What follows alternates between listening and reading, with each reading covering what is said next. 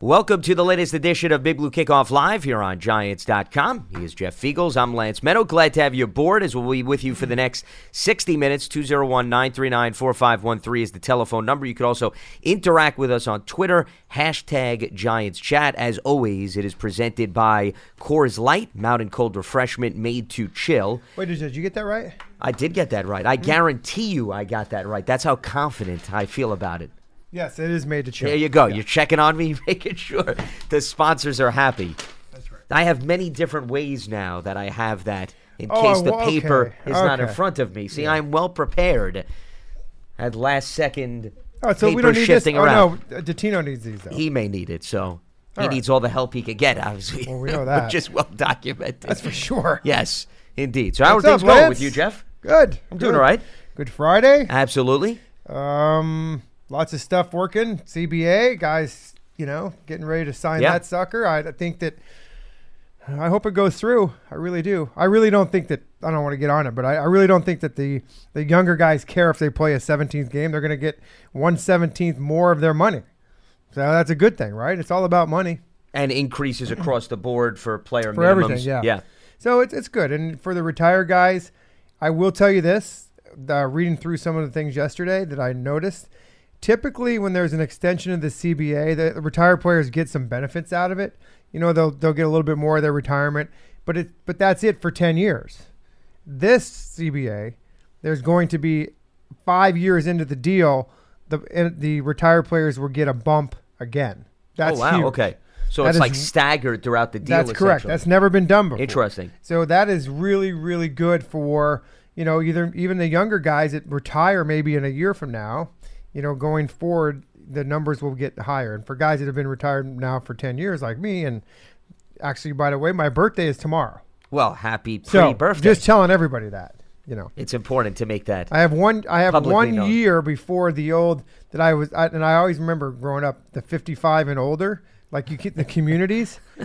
Oh, that thought- you'll be eligible to enter that. I was like, man, those people are old. Well, I am Well, there. Welcome I am aboard. Now, Yeah. I am there, almost ready to be able to go to a 55 and older community. Are you kidding me? I just like this. Like, was it going to be cocoon? Remember the word, the, the, the movie Cocoon? You- You're going closer to the senior citizen discount, Jeff. That's is essentially what you're alluding to. Yes, Wow. So, anyways, but it's only a number, Lance. It's only a number. it is indeed. But uh, so yeah, a lot, lot to talk about. I mean, we don't talk about that, but a lot of stuff going on. Uh, free agency's on, you know, close by. We've talked about the draft, and and uh, you know, once we get on the draft, I, I want to talk to you about something. I want to have your opinion on Sure. something. So we'll get into that. Well, later. before we get to the draft, I want to get to free agency. Just a real quick side note. We did talk about the CBA briefly on yesterday's program. Oh, did you? Okay. Well, yesterday was the first day that they said to the players, you're eligible to vote now. Yeah. So they're going to give them a week. March 12th, there should be a definitive decision as to whether or not the CBA is going to be ratified. Now, on the free agency front, Yesterday, we shared some news in terms of an offensive lineman trade. The mm-hmm. Panthers made a deal with the Chargers, swapping two Pro Bowl offensive linemen. The Eagles announced that they are going to let Jason Peters, their left tackle, explore free agency. And after we got off the airwaves late yesterday, the Redskins then announced Williams. that Trent Williams, they have given him permission to pursue a trade. Now that's different because Williams is still under contract. Well, so it's was not like Jason too. Peters, yeah.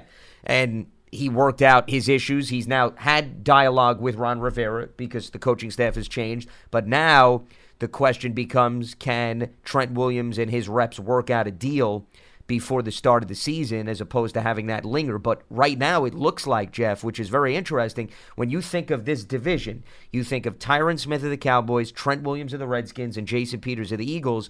There has been stability at the left tackle position for at least three of the four teams. Yeah. And Wonder which one there hasn't. Well, I think that's stating the obvious there. So now the Redskins and the Eagles could very well be moving on from their two established anchors at the left tackle position. And, you know, that's going to create questions for both of those teams as they try to find answers. The Eagles have Andre Dillard, who they drafted last year in the first round. The Redskins brought in Donald Penn, the veteran last mm-hmm. year, to fill the void. But I don't know whether or not he's going to be in their long-term plan. So this now creates some question marks at the left tackle position for you know at least half of the division at this point. well, I don't think that the Redskins will be drafting a tackle in the first their first pick. Yeah. But as we know that this draft is it's got a lot of tack, a lot of linemen in it. So maybe this is something that they're thinking they can go get it, somebody youthful. I mean, he's a pretty good player, Williams, um, and he's going to command a lot of money. Uh, what, And he does want a new has he contract. He's definitely been in. Oh, the- Trent's been in the league for some twelve time. years, maybe. I don't So- know if it's been that long, but he certainly has been an established presence for the Washington and he's Redskins. been very good. And Williams was a first round pick in 2010. so ten years, yeah. So he's Seven-time Pro Bowler. He's still got some football in him. Um, but you know how much is he going to ask for? And then of course you know Jason Peters. Um, he's basically been amazing his career, and, and and lately the injury bug has kind of got Yeah. him a little bit. So those are kind of the things. And not only at that position, you got to look at all free agency. Um, when you talk about injuries and how these guys are, you know, and I know that I'm reading on Twitter today about Clowney. I'm not a big Clowney fan because I feel like he's going to, number one, he's going to want a lot of money. And number two, I'm worried about him as far as getting that money and having that kind of that attitude. I, I hate to say it, but maybe I'm wrong. But, you know, those guys get all that big money and sometimes they shut it down a little bit, you know?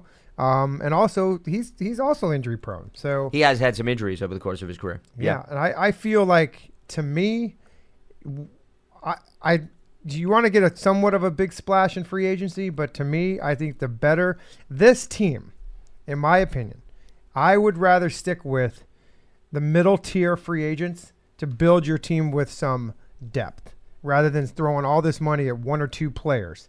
That's just my. I, I want them to throw some money somewhere. It's one of them. It depends. And and by the way, that's is why free agencies first. You can talk about that. If it's Jack Conklin, then that's going to tell you a little bit of what they're thinking about in the draft, right? Um, if it's not Jack Conklin, maybe it's a center, free agent center. But to me, I said this last last week or the last show I was on with uh, Paul. I'm I'm a big. I know that Isaiah Simmons is a stud. I know he is a beast, but I want an offensive lineman. I want to improve this offense. I want to improve the uh, protection for Daniel Jones, and I want this line to block and have Saquon Barkley be able to run behind this guys and produce some production and do some production on offensively. That's what I want. Whether I'm going to get it, I don't know. But you know, talking about the offensive line, Oh, yeah. that's where I think it's. I, mean, Well, I think they would love to. that to to me is a logical game plan, Jeff. In and the terms two of guys that we, the line. and the two guys that we've seen at the combine um, with Becton and uh, Wirfs, these you're not going to go wrong with any of those guys. You know, in my opinion. So, but it's going to dictate on what happens in free agency. Maybe the big splash is at at an offensive lineman position. It could very well be. You mentioned Mm. Conklin. He's going to get a lot of interest. His name has been thrown around. And we'll see whether or not a guy like Trent Williams gets traded, too. Let me ask you because this. that all of a sudden is going to change the market and dictate the market. What on defensively? You know, you got Byron Jones is a guy that everybody's enamored about. You know, are you one of those guys? You know, you follow the Cowboys pretty good being in this division. What do you think about him? Well, I like Jones's versatility. I like the fact, Jeff, that he can play corner and safety, and he's had plenty of starting experience at both. I think that in a pinch, you know how the injury bug works. Yeah. If you can move a guy over to another position who already has experience there, as opposed to signing a guy off the street, that to me holds value Sure. in itself. So I think that he is going to demand a lot of money on the market because I think there's a number of teams that are going to be vying for his services. And if you have a hole at corner slash safety, I think he's certainly worth going after because remember, he's young. You know, we're still talking about a guy coming off his rookie contract. It's Yeah. not as if he's been in the league for, Yeah. you know, near a decade. So there's still a great deal of upside. For the most part, he's been durable. And like I said, he could play both positions. So I would definitely pursue him if I'm a team that needs a corner. Now, as far as the Giants are concerned, could the Giants use a veteran quarter? Yes. Do I think it's a major need?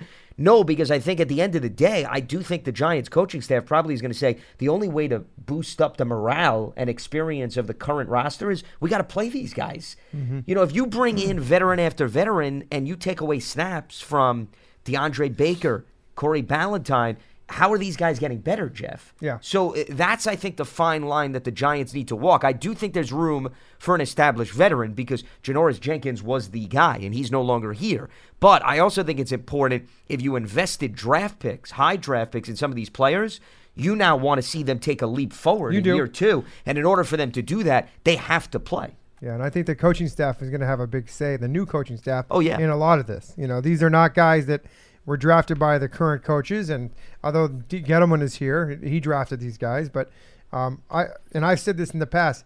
I, I like the cornerback position in the draft. I think that this, that you can find one in the draft.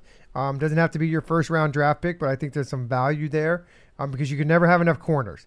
Um, you're going to continue to evaluate the guys that are there, and maybe one of these guys moves into the starting slot position that you thought that wasn't good on the outside or or something like that. Now the Byron Jones one's going to cost you some money. Now they do they are going to I'm anticipating in my opinion that you know Antoine Bethea not going to be back, right? I mean, I just what you never know. I mean, he's going to there's there's that's that's kind of one of those things you talk about. He's an older player um, salary cap, trying to save some money. If that's the case, there would be a void at that safety position. And so a Byron Jones, guy could play both. Maybe that could be something for him rather than the cornerback position. But I don't know. It's very interesting to see. I just don't want the Giants to go out and spend all their sixty million dollars on one one. Player, and I don't see them doing player. that. I don't think they will. Um, I would rather them build this team in some free agency from depth, some guys that can play some some positions and give them that type. You know, maybe not starters um, but guys that are going to be able to help build the depth on this football team. Well, I think you go back to 2016. I think after that experience, I'd be surprised to see that duplicated, Jeff. Well, so yeah. I don't see them doing that again, where they're gonna go heavy on one or two guys that are gonna eat up a lot of cap space. So once again, that to me would be somewhat surprising. Now, just for clarification's sake, Antoine Bethea is under contract yeah. for 2020. But to your point, you never know what's going to happen. We've seen yeah. Alec Ogletree and Kareem Martin. There's constant transactions and movements. Exactly, and and and this is it's if if this was if he was on another team, I would be talking about the same thing. You're talking about a, a, you know older veterans, guys making not a whole ton of money, but listen, these are things. And by the way, this CBA has a lot to do with a lot of this free agency or a lot of these cuts and stuff as far as putting future money yeah, away. and that's so, why probably some teams are waiting to see what happens with the absolutely. language. So as soon as this, you watch, I would imagine as soon as this language comes in and the whole CBA, if it does get extended, and now the transition tag, well, they got to know that before, right? Because well, interestingly, what was announced yesterday 12th. is the fact that if the new CBA gets ratified on the 12th, if you give out a second tag, you'd have to rescind it. And then it would go to the new rule. So I would say, Jeff, highly unlikely we're going to see any team give out a second tag. Because they have to resend it. Correct. So what's the purpose okay. to have a seven there day holding period yeah, there is none. with a player? Okay. It's not going right. to accomplish anything. The big thing will be future money, June 1, you know, be those kinds of things that, that come into effect. Because right now you can't hide any money going not, not so much hide it, but you know push it off. Well, I think the good news is March 12th would be the end of the vote. Mm-hmm. And they would have a definitive answer as to whether or not the players approve it. And then the league year starts on the 18th. So you're going to have nearly a week if you're an executive to determine okay, this is the new CBA. This is how we have to operate. You can get your house in order well before Way the start before. of the le- new yeah. league year. Because yeah. I think the concern was what happens if the CBA goes right up against the start of the new league year? Tough. That I think would have been tougher. The league would have had to have discussions. Hey, maybe we operate under the old CBA for just this season, and then we move forward in 2021. And then if they have that week, that's when they're going to be able to reevaluate the money situation with some of these veterans making money. Of course, and things like yeah, that. and so. you may see, to your point, more cuts. Yeah. in those six days, Yeah. because now teams are going to be like, okay, now we know how we're operating. We Yeah. can get rid of this player. This is the amount of dead money and so forth.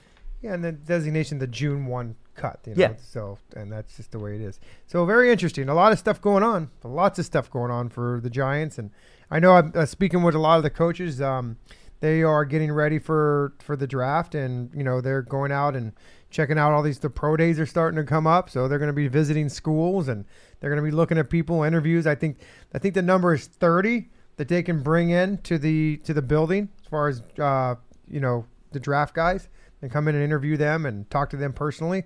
So, you know, once in a while we'll be sitting in. I remember last year or two years ago, Sam, uh, Darnold was in the in the lunchroom having having lunch with well at that time was Pat Shurmur and Dave Gettleman. Yeah. Um, so you'll see a lot of these guys come through here. You'll be like, hmm, that guy looks familiar. Looks familiar. Yeah. I think I've seen him on TV or in a college. I think I've seen him run a four three nine. Hint. So you had a draft question you had mentioned before we open up the phone line. No, it was basically the free agent question. Oh, it was a free agent yeah, question, that okay. I, I, I know. Like I said, I wanted. I, I would like to see this team build the second tier of free agency rather than the first tier. You know, there's that first that first wave of free agency is that's where all the money is spent. Yeah. Um, I feel like you get better value and depth at the second tier of free agents because I just feel like the the first set of free agents is just just spend so much money and never know how those guys are going to turn out. And some of them turn out good. A second tier free agent to me, I'll give you an example, would be like Michael Thomas. Okay, a guy that wasn't going to get all the money in the bank, but look what he does for your team, right? he comes in here. Um, he has to play some safety the year before or the year of the not you know he's a safety by trade but he's a special teams guy well you get some injuries at that position and what does he do he steps in and does has an amazing year that's what i'm talking about find those types of free agents to come into your team The glue And- guys on the, team. the glue team. guys it's a great term those those are what i i need some glue elmers whatever you want to call Elmer's it is fine. you know Yeah. gorilla gorilla, Gorilla is another one. you know. and so any of those that, that actually will put things together and stick and go, I'm in. Put me down. Well, and this was something I brought up yesterday, Jeff, which is in relation to what you were just talking about the wave of free agency. The list you have in front of you, Right here. if you notice, For those not w- watching, I have a list in front of me. a lot of those players who are at the top tier of their respective positions could wind up receiving the franchise tag anyway. Well, you so know, yeah, I mean, you're going to eliminate. We got well, this guy here, I mean, Clowney, we don't know what's going to happen. He'll likely hit free agent. Barrett's expected to be tagged. Then the next guy, Yannick Ngakoue, is expected to be tagged. So those are Yeah, two those are of your- the top three right there. They may not even hit free agency. Then This guy go- here, I don't know. I mean, uh, Littleton, I think, is going to hit free agency. and that- Highly unlikely the Rams are and going to we be able were talking about him the other day as a guy that could be someday on, on the Giants' radar from a linebacking position. Yeah. That could be a really good one. Chris Jones is going to be mm-hmm. tagged by. Yeah. the Chiefs. Yeah. So there's another name that This you won't guy, see. this guy would not be a bad player to bring in. Joe here. Schobert of the Browns, Yeah, I mean, linebacker. he's got- yeah, he's and it looks little- like Cleveland's going to let him test the market. That's what I was reading, and you know, Yeah. Freddie Kitchens got a little uh, history with him being in, being in Cleveland. Connect the dots. So um, yeah, but Chris Jones is going to be tagged, um, and, and Leonard Williams maybe. Leonard Williams Giants, could be tagged. And then here's another guy, Bud Dupree, is expected to be tagged by the Steelers after a breakout season. So right there, that's three of perhaps the top five or six pass rushers. They may not even hit the market. So that changes how you label the waves of free agency in terms of now all of a sudden level B Could moves up A. to level A and Yeah. gets level A money as a result. That and I was just going to say that's where that's where if you're a B player and you move up to the A slot, you just you're going to make some more money, which is all what it's all Yeah, about. you got no complaints if you fit into that criteria. Yeah. You'll And- gladly take that. And listen, you know, we saw it a few years ago, and, it's, and certainly last year with the guaranteed money. That's the big buzzword. You know, what can I get in guarantees? Because that's what it's all about. Uh, for those that don't know, you know, NFL contracts are not guaranteed.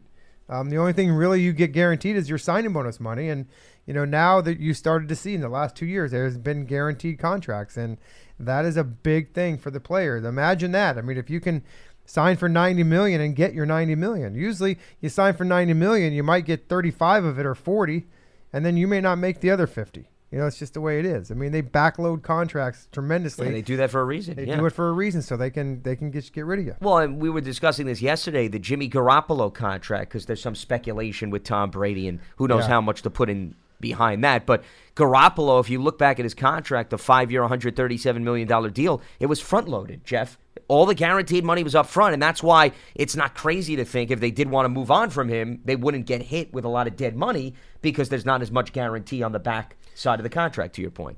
And if they trade him, he's tradable because of that contract. Exactly. You It's manageable for a team to absorb his contract if indeed they have the necessary cap Yeah. space. They may end up just having to having to cut him. You know, like you said, and have to not to deal with the dead money because nobody may want to do it. I don't know. It's going to be very interesting about that situation. I think Bill Belichick is in the catbird seat. He's just basically saying, you know what, I'm just going to see what happens.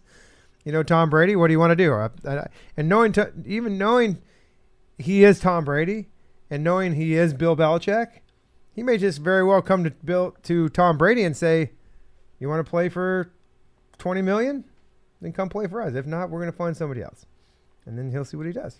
Yeah, that's going to be the first domino, and then everything else will fall into place once he ultimately makes a decision. The quarterbacks, this is a unique offseason, Jeff, because you got so many big name quarterbacks Yeah. that could potentially be available. We'll have to see whether or not any of them are tagged. And normally you think you better find a quarterback through the draft or maybe you trade for one. Very unlikely that you're able to Have fill a void Of just two of these. yeah.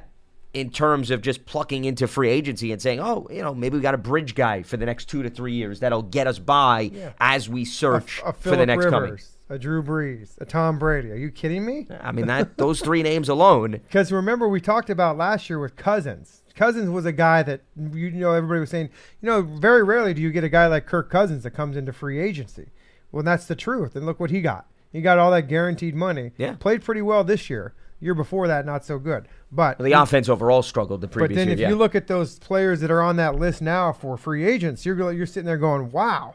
I mean, it was a lot to get Kirk Cousins on the list a few years ago, but you have these guys to pick from. Now, you know, do you thinking Brees is going to go back, right? I mean, he's got to go yeah. I don't see him going Um, anywhere else. And then the big one is Tom Brady. But listen, Tom Brady is a, is a bridge gap. That's a definitely a gap because he imagine if he goes to L.A.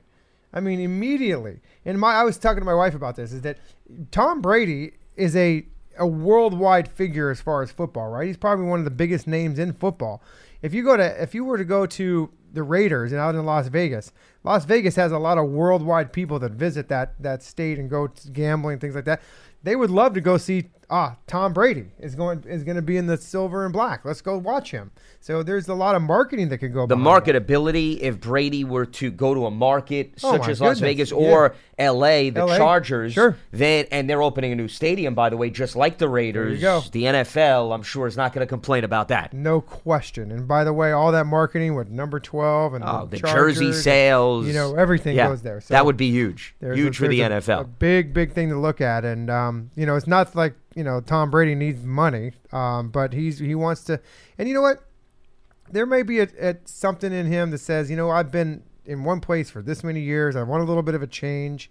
And I can't blame him for that because, you know, sometimes things just get stale. You really do. Going to, to work the same place every single day. Is, I'm, I'm, well, listen, if you're making that much money, you're all probably saying, oh, well, who cares, Jeff? I'm just saying. be as stale as you I want. know, exactly. but you know, what I- you know what I'm getting at. I think that, you know, he may want to just kind of move on. And, if, and, and the last place he wants to go is somewhere where it's going to be cold again. You know, so go out west. Go to Vegas. well, and he's a to- California native. So, you know, maybe that's appealing to him to head back to the West Coast, be closer to family. I don't know. You know, every player is different Yeah. in terms of their priorities, and he spent so much time on the East Coast. So I don't know if now two to three years at the end of his career is really going to make a difference in the big end. But Well, hey, Hey, you know, a lot Something of times to it's, certainly a lot of times take into consideration. Families. A lot of times Yeah. your families, you know, your kids, you know, you pr- you present it to the kids that hey, this is going to be a great, you know, portion of your life. We're going to go out here for a couple years and, you know, go out west and be cool and hang with the people in L.A. You know, whatever, if that's your cup of tea, whatever. then, Tom Brady. then that's his cup of tea. All right, let's open up the phone lines at 201 939 4513. Hashtag Giants Chat. Scott is in New Mexico. He gets us going on Big Blue Kickoff Live. What's happening, Scott? Scotty, Hi guys, how you doing today? Doing all right, Scott. What's on your mind? Uh, I have a concern in regards to the Giants. Uh, everyone's making the assumption that potentially uh, Isaiah um, Williams will fall to the Giants. At, Isaiah with the Simmons, you mean, right? Simmons. Yes, Simmons. I'm sorry. Will fall to the Giants on uh, with the fourth pick. And Matt Patricia is a very good coach and defensive minded. He's going to look at him and what he did at the combine. And who's to say he's not going to pick? It's a possibility. Yeah, of and, course. And then the Giants again will be open on the fourth pick because I'm not assured he's going to even reach the Giants. If that happens, I know the way Jeff you're leading, you want an offensive tackle, but I still think, and Dave Gettleman made this issue uh, appropriate. He said that you win championships through- defense. And uh, that leaves Okudah and potentially Derrick Brown from Auburn as possibilities because I'm a big proponent of, of Brown. I think he's really sort of a sleeper. He reminds me a little bit of Ed Oliver last year. Uh, can play defensive end as well. And with the linebacking corps that the Giants have, which I'm concerned about, you no longer have Ogletree.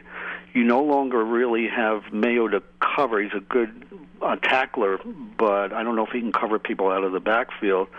Uh, I don't know what Lorenzo Carter is yet. Is he an edge rusher? Can he play an outside linebacker position? I'm, I'm really worried about the linebacking crew and what they've assembled. And obviously, with Ryan Connelly coming off the injury, uh, that injury the one he had could take as much as two years to to really work himself back into favor. So, is that the real weakness of the Giants right now? That their linebacking corps is really not a linebacking corps at all. Well- and what what transpires if they don't have the ability to get to Isaiah on the fourth pick? Because again, I'm not assured he's even going to be there. Where do you think the direction then would right. go? And I'm just curious No, what you guys think. Hold on, Scott. I want to ask you a question. So, Sure. Um, if I was to ask you the weakness of the Giants, and you had to pick a player, offensive, defensively, and you had your choice at the number four pick, Right. Um, you know, what at your point right now, what needs more work, the defense I- or the I think- offense? Line. I think the de- well, based on where the Giants finished last year, which is 30th on defense, There I think go. it's defense. Yep. I and listen, that's and I've and you, you heard me the other day. I, Right. I'm totally with like, and I told you this. If they were to get Simmons, if they were, if he was to drop, even if he wasn't to drop, do you get Okudah? You know, do, do you go with that defensive mentality? I think it all depends on the philosophy upstairs and how they're grading these players. Really Well, that's does. why I brought up Derrick Brown because Okay. again, he can do a number of different things on that defensive line, and uh, I'm concerned that that's really where the strength has to be. Uh, but I'm really worried about the linebacking corps. Well, so I know there's be. a couple of other uh, linebackers, but they don't probably want a fourth pick. I think Kenneth Murray and Patrick Queen are, are both excellent prospects, but I don't think he'll take them at four. So based on what I'm my observation, where do you think the Giants pick would be again if they pick at four and Simmons is not there? Well, I think it could go in a variety of different directions. I think mm-hmm. Derrick Brown is certainly a possibility, though I think it depends on what happens with Leonard Williams in free agency because Right. Derrick Brown is also an interior guy and his sack numbers are not humongous. That doesn't mean he can't get to the quarterback at the NFL level, but I guess if you're the Giants, you have to ask yourself, are we now duplicating what we already have with Right. BJ Hill, Dexter Lawrence, Leonard Williams? Mm-hmm. Does Derrick Brown massively help us, or is he just another interior defensive lineman that will rotate? I think, you know, they need an edge guy, especially if Marcus Golden leaves. They need a guy that you put on the edge and you say, hey, get home. So I think you have to have that conversation. To Jeff's point, the offensive line I still think is in play. Uh, Mekhi Becton, you bring him in, you certainly can put him in day one, and he could be a right tackle or a left tackle, Right. depending on what they want to do. So that's an option. And Okudah, who certainly is being ranted and raved about out of the combine, as well as what he did at Ohio State, would be another young corner. But once again, you can never have enough of those cover guys, especially if they feel he would be the perfect complement to a Baker and a Sam Beal. So I think all three of those are viable options. Yeah, and real, real quickly, um, Scott, I, I feel like you know when you look at the defensive side of the football, okay, to to Lance's point, you could go with the cornerback, right? Um, Right. But I figure like you know, offensively, you look at what we talked about at the beginning of the show. The guys at Jason Peters, okay, the, the Williams, the the the uh, the guy from Dallas, um, Tyron Smith. These guys are your stapled left tackles for years upon years, right? No, absolutely. And I so, agree. so my that, that's why I'm going where I am with the uh, with the offensive no, line. and I, and I get it. yeah. So Um, my question, uh, my last question, I'll take it off the air, guys, is um, if Trent Williams is a trade, as I understand it, what kind of value, if the Giants were to pursue him, would they have to um, meet out? Uh, in other words, would it be a player, say, like a, a Tomlinson? A one-up type of trade, or, or how do you think um, it might look if the Giants were really going to pursue somebody like that? Well, and I'll take your answers. You look at, for Sure, example, Scott. and appreciate the phone call, Scott. You look at the trade that was made a few days ago, which is not going to be official one, right? until the league year starts. Yeah, it was one for one, but it was one Pro Bowler for another. Okay, so Trai Turner's a five-time Pro Bowler. Russell Okung is a Pro Bowler in 2017, but has been a big anchor for the Seahawks, the Broncos, and the Chargers. what is, Trent uh, Williams is a seven-time Pro Bowler. The Redskins are not going to say, "Sure, take Trent Williams, and we'll take back a fifth-round pick or something like that." And here's the other thing: we're I know what is the chances that the Redskins want to give Trent Williams to a divisional foe? Yeah. within the NFC East. And okay? really, and what, and I, I and, and to Scott's point, when you go down the roster and you look at a three and thirteen team, where is where is the where is the where is that player that the Redskins are going to want? That equates to a Trent Williams. Yeah. Yeah. So I, I think that you know when you're talking about a one for one, a Pro Bowler for a Pro Bowler, uh, there isn't really anybody there. It'd have to be one of those younger guys that you had mentioned, uh, you know, Tomlinson or you know someone like that. But Um, Well, but here's the other thing. In response to the last caller's point, if you want to acquire Trent Williams, okay. Jason Peters is a free agent right now. I don't have to give up anything for Jason No, Peters. other than the So- bank. Oh, no, other than the bank. But the point is, Trent's going to want a new contract anyway. Uh, His agent made that very clear. So here's the other thing: you acquire Trent, you also have to work out a new deal with him. So not only do you have to give up assets, you have to work out a new contract. So then you can avoid giving up assets. You just have to pay Jason Peters, and Peters and Williams have been in the league for about the same amount of time. So it's not like you're getting a significant edge going after one versus the other. I'm going after a younger guy. And it makes sense. Plus, you could have that younger guy on a rookie contract too. So there's a lot of pros to addressing it in the draft, unless, of course, they are enamored by a guy in free agency. Or I'm actually going for a younger guy in free agency, Like a Jack Conklin. Conklin. Correct, or, he's you know, younger, yeah. And um, and I, I'm not going to be I'm not going to be sad if the Giants go out and find a center in a free agency. Okay, maybe you know, or they shuffle down, shuffle the offensive line around a little bit. You know, if you're going to move Nate Solder, then there's no real reason that you can sit here and say, oh well, you know, Hernandez played next to Nate Solder, they got to keep him there. Well, if he's going to move, then maybe you move, you know, maybe you move. I don't know. I'm just saying there's some moving pieces here. But if you're going to go get that guy, that younger, maybe it's a center. Maybe it's a center. Who knows? You know, I don't know. I, I mean, listen, you we- can't rule anything out. Remember, when it's a new coaching staff, you can't rule and anything And let's out. also look at the position. Okay, Spencer Pulley is, is he's he's not. Yeah, he started 17 games a year before last, but you know he's not a perennial All Pro guy. Um, Halapio is he going to come back from his injury? So there is And a definitely second some major injury, by the way, And for Halapio. Exactly, and there's definitely a concern at that position. Um, and then you go out to the right tackle. Okay, so and Mike Remmers is a free agent. there you go. So I'm I'm just so I'm telling And you, there's this, certainly room to reorganize I like the word reorganize. and bring in new talent. There's no doubt about it.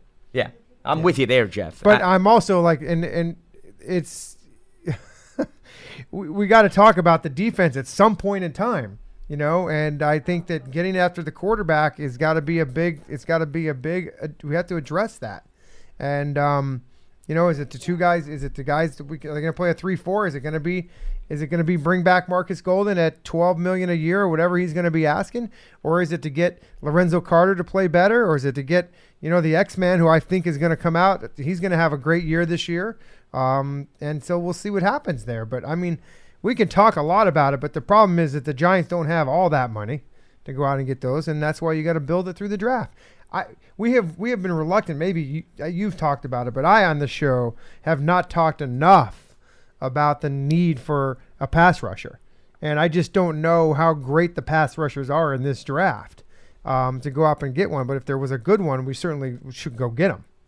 Well, there's a need, I think, for youth and veterans Mm-hmm. on that front, Jeff. There's no doubt about it. I don't know if the fourth overall pick warrants one of those guys. You know, that Well, to me is the big question, like it, yeah. depending on you know where they have these guys allotted on the board. But I, I think what you were hinting at is if Isaiah Simmons is not there, and you're picking at four, then I think you got to look at your board and you have to say to yourself, who, if we draft right now, would have the biggest impact on our roster?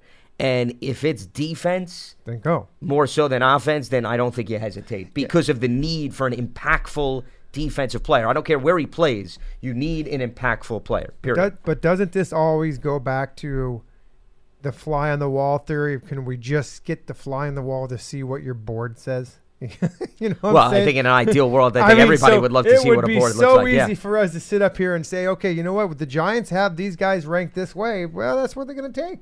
And I mean, I would say 75% of the time, that's probably the correct way to do this thing. Um, where does that other 25% come in? Maybe out of, you know, a, a tremendous need at a position to a, where a player just drops in their lap when they didn't have them rated. And they say, "My God, this guy is here. He wasn't going to be here." Yeah, then Like, you run then- up the card and you don't ask any questions. there you go. Yeah. And we've seen that happen before. Of course, yeah, because you're so wowed by the fact that everybody let this guy slip.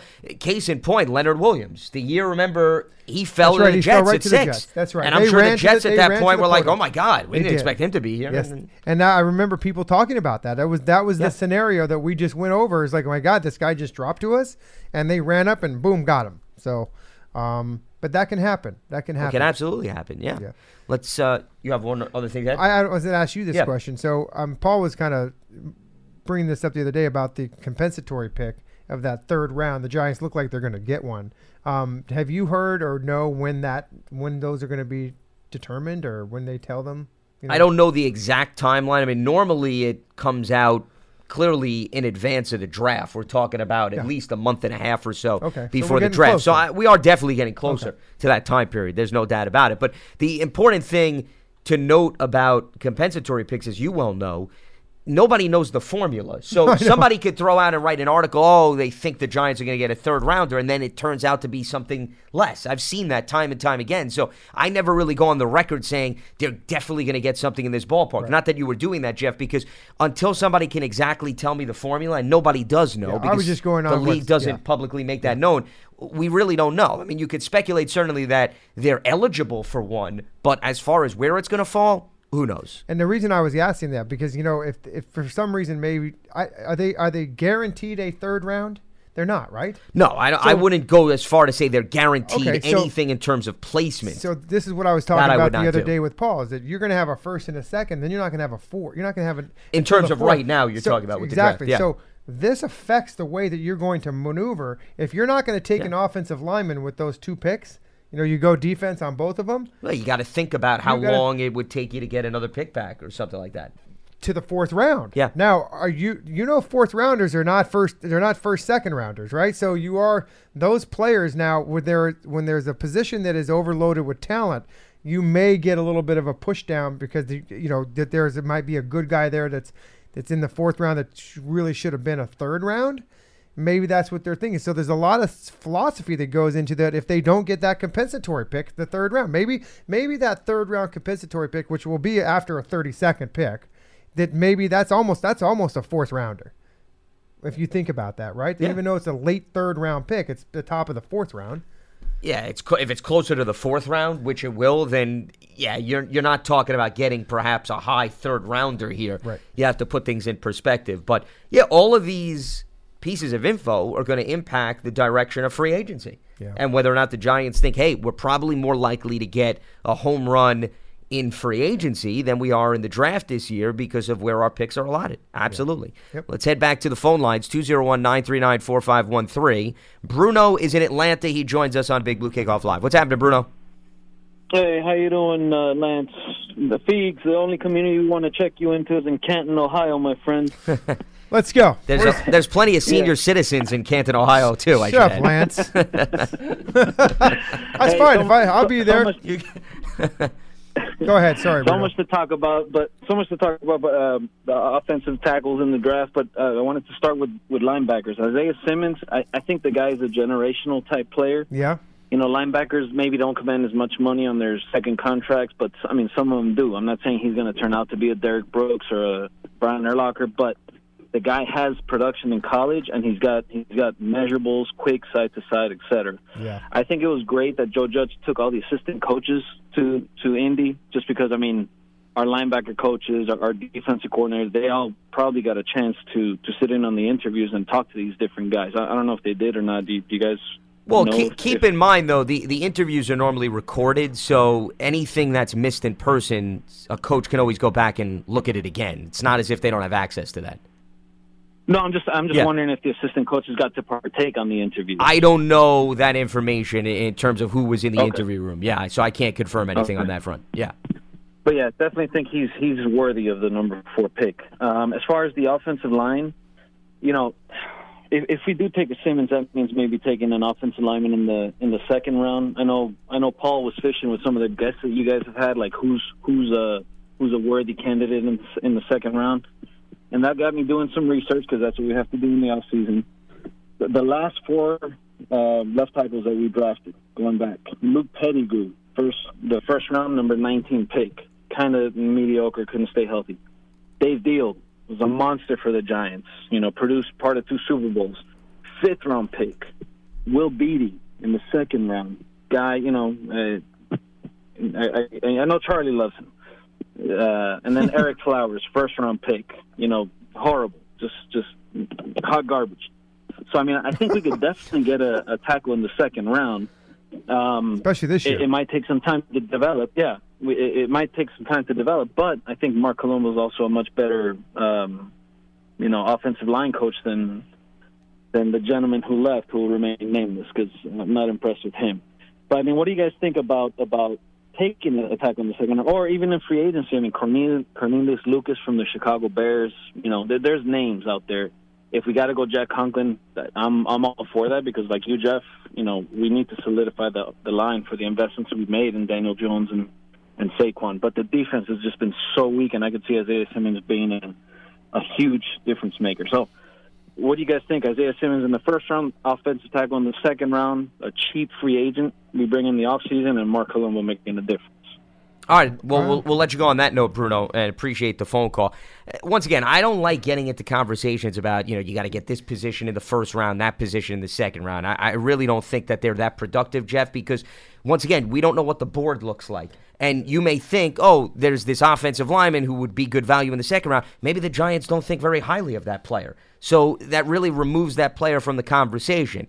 I think that once again, there is a need for an impactful player on defense. And if the Giants went in that direction at the number four overall pick, I don't think that's a bad direction at all. I think that would make sense. And I think there's going to be players at four that warrant that. I also think there's an offensive lineman that would probably be available at four, which would warrant that selection. And you could argue both of those sides of the ball slash positions are areas of need and would be impactful players that would come in in year one. 100%. And just a little bit further of it is all I'm saying about an offensive lineman versus a middle linebacker or a linebacker player.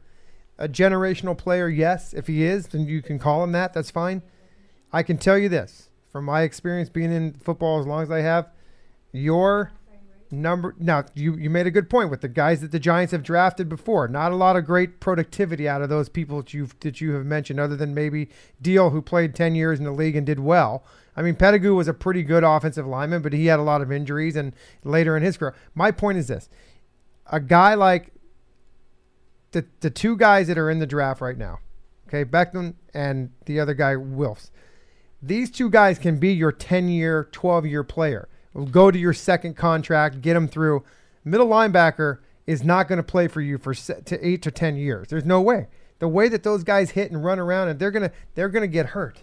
That's the only reason I'm going with the left tackle as far as I, I said about Trent Williams, okay, and the and the the your franchise left tackle you're going to get. You say for a for 10 years, you're going to get that guy as long as he doesn't get hurt. But I'm going to go there. That's the only reason I'm doing that. But I am not going to get upset, Lance, if they go and get Isaiah Simmons because of the reasons that you just said. I mean, this they there's a, a quantified need for that position on this team. Go get them. It's just a matter of where they're ranked. And well, like you said, we can't. We're going to go back and forth to this all the way till April.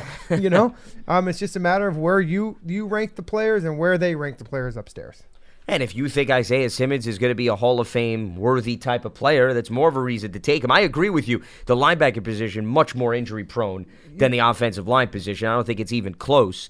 But if you do think that the versatility of the player maybe gives him more longevity because he's going to play corner and he's going to play safety and he's going to play linebacker, maybe that gives you the thinking of, well, hey, he's going to pan out a little bit longer than most linebackers in this league. And I'm sure Patrick Graham is upstairs. He's probably saying to all those upper management guys, listen, I can put him anywhere. Oh. I, I, will put him with his hand in the dirt. I'll put him at the middle linebacker position. I'll put him as a box safety. I'll put him on a I will put him on a tight end any day. I might even put him on one on their their their maybe their second receiver.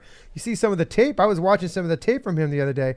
Not only can this guy cover, he has tremendous technique. I mean, he was batting balls down with his, his arm going behind the player so he doesn't interfere with him and coming over like a regular cornerback would be.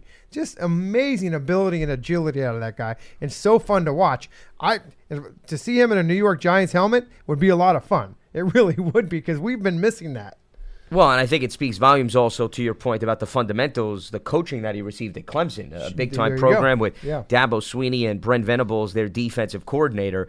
You take that into consideration. That also is a, a huge reason why he was able to be used in the variety of ways that he was in mm-hmm. college and why many people expect that to translate to the National Football League. Last point before we move on the caller brought up Marc Colombo. I always think it's an advantage when you have a coach who actually played that position. 100%. Because I think that that person is going to be able to relate to the guys perhaps a little bit more. However, with that being said, Jeff, you know, Pat Flaherty was here under Tom Coughlin for many years. Couldn't and get Flowers to play. that was an issue. But then again, you can argue most people had issues on that front. Right. I, I wouldn't necessarily say that that was uh, just one individual, but you know, Flaherty was here when they moved a lot of those guys around, like a David Diehl. Yeah, went to and guard, It was tackle. interchangeable. Yeah. Kevin Boothe is another guy I would throw out. You know, these guys thrived in a variety of different positions. So I don't think it's a must that you have to have a guy that played the position, but I do think that the Giants have gone in a different direction now because they have a guy who is recently connected to the league because it's not as if Colombo played 10, 15 years ago. Yeah. So, I mean- you know, that to me, I think will help relate to some of these guys, both young and old, on the current roster. I don't think it's a bad thing. It also makes a big difference that Colombo played for Dallas when Jason Garrett was the offensive coordinator. So he knows that system. Yes. So there you go. No, that's also I think big because you're going to have continuity between the OC and the offensive line coach. That is also I think something. And, and what's nice about this sequence that we just talked about, you know, those coaches are all they can all pick up systems. There's no question. They're smart. Uh, they are extremely smart. They understand football. But when you have a coach that actually played in the system and now is going to teach those guys that system, you're just way ahead of the ballgame. And that's why the hire is is an outstanding hire by Joe Judge to have this guy come in here with Jason Garrett. That's it, uh, it's incredible to me that he was able to get him in here, and it just makes a whole lot of sense. Let's head back to the phone lines. Don is in Texas. He joins us on Big Blue Kickoff Live. What's happening, Don? Hey Don, Hey, Lance. Hey, Jeff. How you guys doing? Doing all right, Don. What's on your mind? All right. All right. I got a couple comments and I got a question, one for each of you gentlemen. So, as you know, I'm all about the defense, guys. I, I will die all about the defense more than ever. I, I just truly believe that this team is, has so many needs and it's so bad. And Lance, you had talked about this on a past episode where the the grading and the need is going to match up so equally here that the defense really needs to be addressed if they stay at number four. I've been calling before drooling over Derrick Brown. Now, you got to get a defensive impact player. That's what I believe. And, Jeff, my question to you is going to be in a little bit in regards to what you've been Okay, commenting no on. problem. We need a defensive impact player. And if you stay at four, Derrick Brown is there in this order Brown, Simmons, and Okudah. I don't think Gettleman's going to trade out. I truly don't believe that. I think you really are going to have one of those alpha players right in that spot. It is super important that when you look at a team's defense, any team you play at, you point out a guy who's there, who's on that side. We have nobody. Last year, when they traded for Leonard Williams, he became our best defensive player without even playing a game. That's really bad, guys. We really need to get a, a, a, a super talent on the defensive end. And it, it's it's it's paramount that you just can't go in just like that. And I do have a question, and, and you know anybody who's like saying Derrick Brown another defensive tackle, please do not forget that Gettleman drafted two tackles back to back in the same draft in the same year, one year.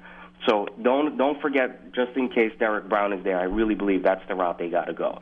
Now I have a question for each of you, Lance. Why do you think that CeeDee Lamb is not in the mix of the conversation, the wide receiver who is absolutely incredible, but who knows what's going to happen with that? And what do you think about Shaq Lawson and Sean Lee? And then I'll have a question for Jeff. Well, why, why don't you get them all out now because we, we want to move through some other callers. So, wh- wh- what's your other question? we'll answer them. Yeah. for Jeff. Now, not as a BBK analyst, but as a former punter. If you were the punter of the Giants going into next year, not not favoring an offensive lineman now, what side of the ball would you prefer to help? That would absolutely help the special teams and the whole team. Would you still think it's a tackle, or would you think it's a defensive player? Thanks, guys. Have a great weekend. All right, you got it, Don. Appreciate the phone call. Well, knowing that not many tackles help on special teams, I probably would go with the defensive side. You know, linebackers, corners, uh, those are your those are your guys that play. You know, most of the special teams, and then on offense, it's usually the running back and the um, the receivers. Those are your guys. So I would say defense. To answer your question, I think that's probably where I would want them to go because when I look, when I used to be back there and my whole punt team, they were all 50s numbers linebackers that could run and tackle, and my outside guys were usually tall defensive backs or receivers with speed, you know, and, and agility to get off the line of scrimmage, and then top top line speed and be able to make tackles. There you go. Hopefully that answered it. As far as uh, some of the other questions, well, first of all, there's a great deal of depth at wide receiver in this year's draft class. So when you say, you know, why isn't a guy getting enough respect or being thrown out there? And CeeDee Lamb's name has It's been out totally there. out there. Yeah, I mean, I don't consider him an underrated guy, but you know, Just- keep in mind what else you're dealing with. You know, Denzel Mims. You know, look at the 40 he ran. Yeah, look at Baylor. Ruggs. Look at what happened. Ruggs, Jeez. another one. and look at what he ran, and then Jeudy. Uh, you know, it's a never-ending list of wide receivers. So I I don't think Lamb is being disrespected. I just think that there's so much wealth and depth at that position that it really is to each their own. You know, what do you want? You want a tall guy? You want a speed guy? You want a guy with good hands? Well, here's the mother load. I want one of those guys. I want. I'm probably not going to get him, but I want a. I want a receiver. I want a receiver in the draft this year, and I want him. I don't want it to be a sixth or a seventh rounder.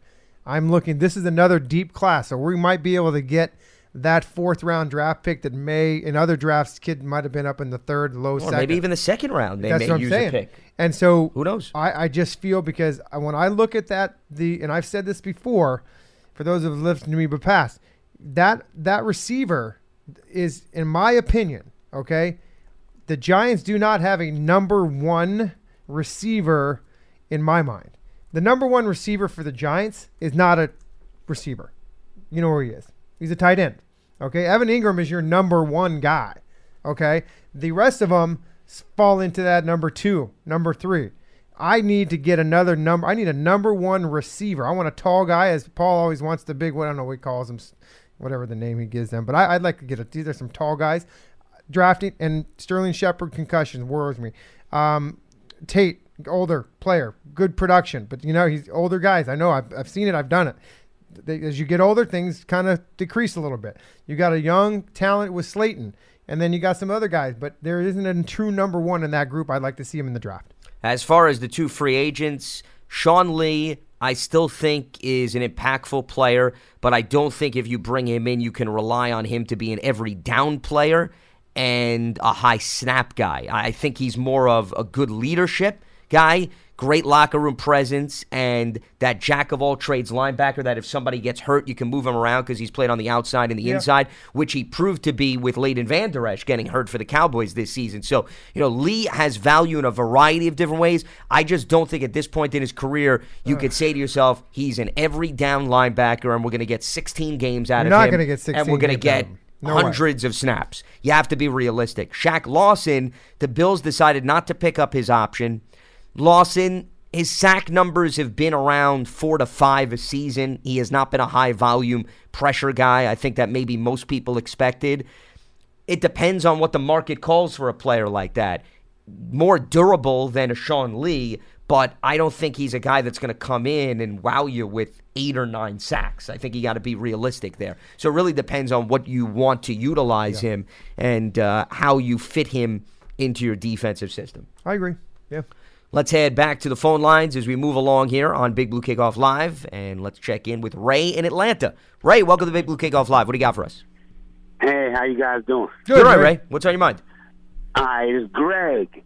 It's Greg. In Atlanta. Okay. Yeah, but I, but uh, I'm just calling, man. You know, I'm a long time fan, and I just was thinking, and I wanted to call yesterday, but I couldn't get through, so I just wanted to make this statement Okay.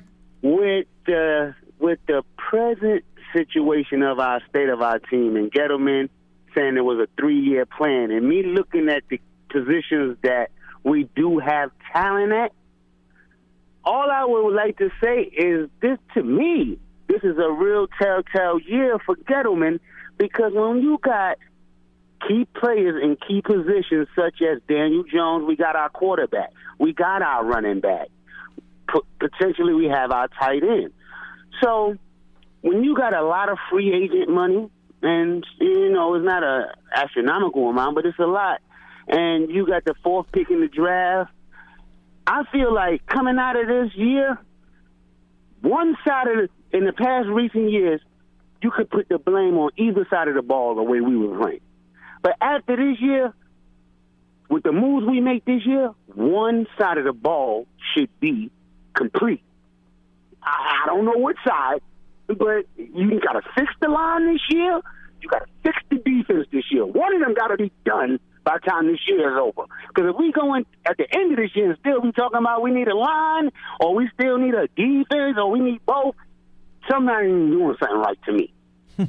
Well, I think a lot of it depends on the young nucleus on the defensive side of the ball taking a significant step forward because, you know, they've drafted Yeah. a lot of defensive players. Now you want them to show what they could do. And, you know, here's the other thing about the offensive line that the caller's referring to, Jeff. It's one thing to say that, you know, the offensive line may have not been as consistent and did not produce at the level that maybe most people had hoped game in and game out versus it wasn't addressed. The offensive line was addressed. Yes, okay. Zeitler was acquired. Hernandez has been drafted. Nate Solder was signed. There's a distinct difference between that versus, okay, those guys didn't necessarily meet my expectations as a fan. Yeah. And I think what gets misinterpreted is most people, when they talk about the Giants' offensive line, oh, it's just been ignored for the last five or six years. Hasn't been ignored. It's just sometimes guys don't necessarily put up the level of productivity that perhaps was warranted based on the contract or what people expected. And Nate That's Solder, what I think and it's Nate come down Solder was one of those Yeah. guys. Last year, he didn't Yeah. have a good year. So Yep. And all I'm really saying is by the time we finish with this year, we should be going into next year Yeah. looking much better, saying we did something to solidify something that's been a problem. Okay. Yeah, and I'll tell you this: if you look at this the way you're looking at it, I look at the defense, and and, and Lance just he touched on it. You've got young players at that defensive line position. Okay, you've got outside linebackers in Ximines and and Carter. Okay, and you got that secondary that's extremely young. So this is the year the defense needs to step up, and that's why I've been saying at the- Yeah. at the beginning of the show, you can fill some of those middle tier free agents to get some depth in there. They may not be full time starters, but they're good players, right? Because if one of those guys Yeah. goes down, you don't want to be sitting there with nothing left behind it to play when you might be having a good season. That's why I want those guys. Flip to the other side, offense. That the offensive line is is, is, kind of a, a work in motion, right? There's constantly, but look at the quarterback position, look at the receiver position, and look at the running back position. Pretty good there but you got to work on a little bit of offense. So to answer your question, coming out of 2020 season, which side of the ball is going to take a bigger step? I'm going to tell you it's going to be the defense. The only thing to note, though, with respect to the defense, and Greg, thanks so much for tuning in. Appreciate the phone call. And this is not an overwhelming concern, Jeff, but you at least have to have this within the conversation.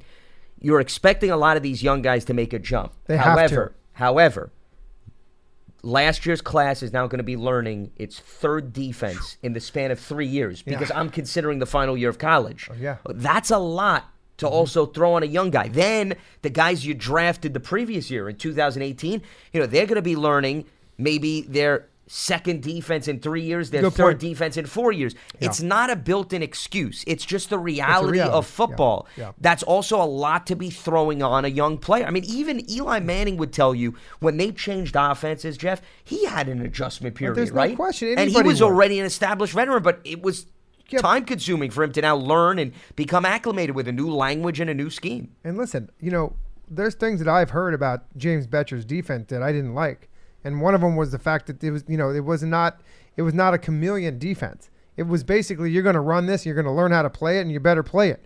I don't think Patrick Graham is going to be oh, that and that's type fair. of coach. I think he's going to be a guy that's going to say, "Listen, I know what your strengths are. I know what your weaknesses are, and I'm going to coach you to the strengths, and we're going to get better at your weaknesses. I'm not going to put you at a number two slot corner on my number one receiver as a matchup problem. We're going to get burned every single time. So I'm going to use your advantage, the things you do well, to our advantage. And, and Joe Judge said it. Every week we are going to be different. We're going to be multiple on defense. We're going to change our personnel to to attack your weaknesses and make you susceptible to what we want to do. And that's why I think that some of these younger players might do well. You make a great point. No matter the the, the learning curve at the National Football League is very difficult.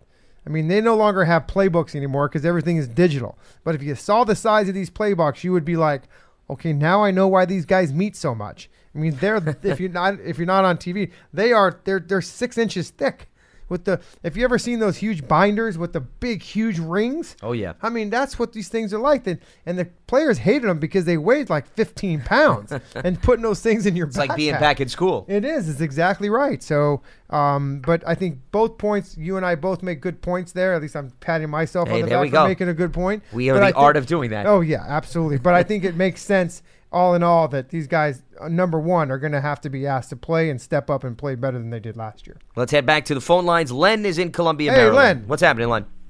Hey guys, how you doing? Good. Good. hey, listen, I got I got an idea. It's probably not going to work out this way, but I got an idea for that 17th game, if there is a 17th game. Yeah. Let's let's play a seventh division game. Well, how would you do that? Like, wh- who gets the? Yeah, I don't like well, that idea year, at all. Every year we'd move our our uh, So it's our a- it's a 17th round game robin? would be somebody would be somebody within our division. I don't think that the NFL would adopt something like that. I think the whole point of this divisional rivalry and divisional structure is it's even. You got six games, you play everybody twice, it's fair across the board. I think if they're going to go to the 17th game, to me, you just take another conference division and you play three of the four opponents once. That, I think, is the right move to do. Well, with that note, Len did not like Len. your Len philosophy. didn't like my counter. I've never So heard Len. he said, I've never heard. you know what? I had enough. I I, I don't. I don't think I've ever heard Len hang up before. No, I have not heard him. Congratulations. Way to go, Lance. Yeah, we got him to hang up You on this program. I will pat myself on the back. It's little things. Thank you. We're all about patting ourselves in Yes. the back today. Well, it's once again, it's a talent, and you and I have perfected that talent. It's almost St. Patty's Day. Get it? See? Stupid. That well, we are in the month of March. That's You're right, not that we're far. close. About two weeks removed. Yeah. I'll give you bonus points Okay, for that. that's cool. The point about the 17th game, before we wrap up shop here, is, and this was my concern. So it- it's a fair point brought up by Len. I didn't like the idea of a 17th game because I like the structure of a 16 game schedule. It's Well, yeah. even, Mm-hmm. the way they structure it. You play a division within your conference, you play a division outside of your conference.